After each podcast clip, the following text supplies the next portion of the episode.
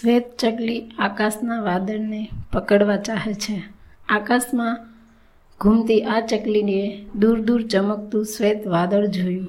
એને મનમાં વિચાર્યું, બસ એમ થાય છે કે ઉડી ઉડીને આ વાદળ પાસે પહોંચી જાઉં. કેવું સરસ મજાનું શ્વેત વાદળ છે. નાની ચકલીએ પહોંચવાનું નિશાન નક્કી કર્યું. પછી તમામ શક્તિ કામે લગાડીને શ્વેત વાદળને સ્પર્શ કરવા ઉડવા લાગી. ક્યારેક વાદળ પૂર્વ દિશામાં જાય, તો ક્યારેક વાદળ પશ્ચિમમાં તરવા લાગે. ક્યારેક અચાનક અટકી જાય, તો ક્યારેક ઝડપથી સરકી જાય. ચકલી એની તરફ દોડવા લાગી. અચાનક એ વાદળ વરસી ગયું. આંખો સામેથી અદૃશ્ય થઈ ગયું. નાની ચકલી અથાગ પ્રયત્નો કરીને વાદળ પાસે પહોંચી. પણ વાદળ તો મળે જ નહીં.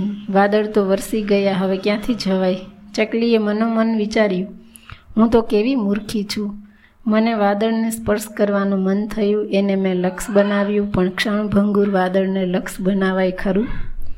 એના બદલે પર્વતના અનાદિ અનંત ભાવ શિખરોને લક્ષ બનાવવા જોઈએ. મેં ભૂલમાં ક્ષણભંગુર વાદળોને સ્પર્શવાનો વિચાર કર્યો.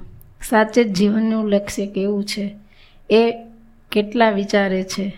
મોટાભાગના તો શ્વેત ચકલીની માફક પેલા ક્ષણભંગુર વાદળાને પકડવા દોડાદોડ કરે છે. આખી જિંદગી ઉદ્ધ, ઉદ્ધમાત કરે છે, પરંતુ અંતે પેલી ચકલીની માફક કશું હાથ લાગતું નથી.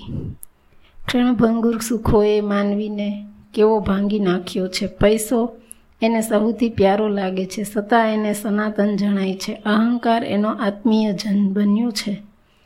આવા વાદળોમાં કશુંય હાથ લાગતું નથી. માનવીએ ઊંચા શિખરો આંબવાનું લક્ષ્ય રાખવું જોઈએ. સત્યની શોધ માટે સ્વયંની ખોજ કરવી જોઈએ. જીવનમાં તમામ શક્તિઓ એકઠી કરીને ઊંચી શિખરો ભણી દોટ લગાવવી જોઈએ. આમ આવું થશે તો જ જીવનનું સાર્થક્ય જળશે. નહીં તો શ્વેત ચકલીની માફક જીવનભર વ્યર્થ દોડ ચાલ્યા જ કરશે.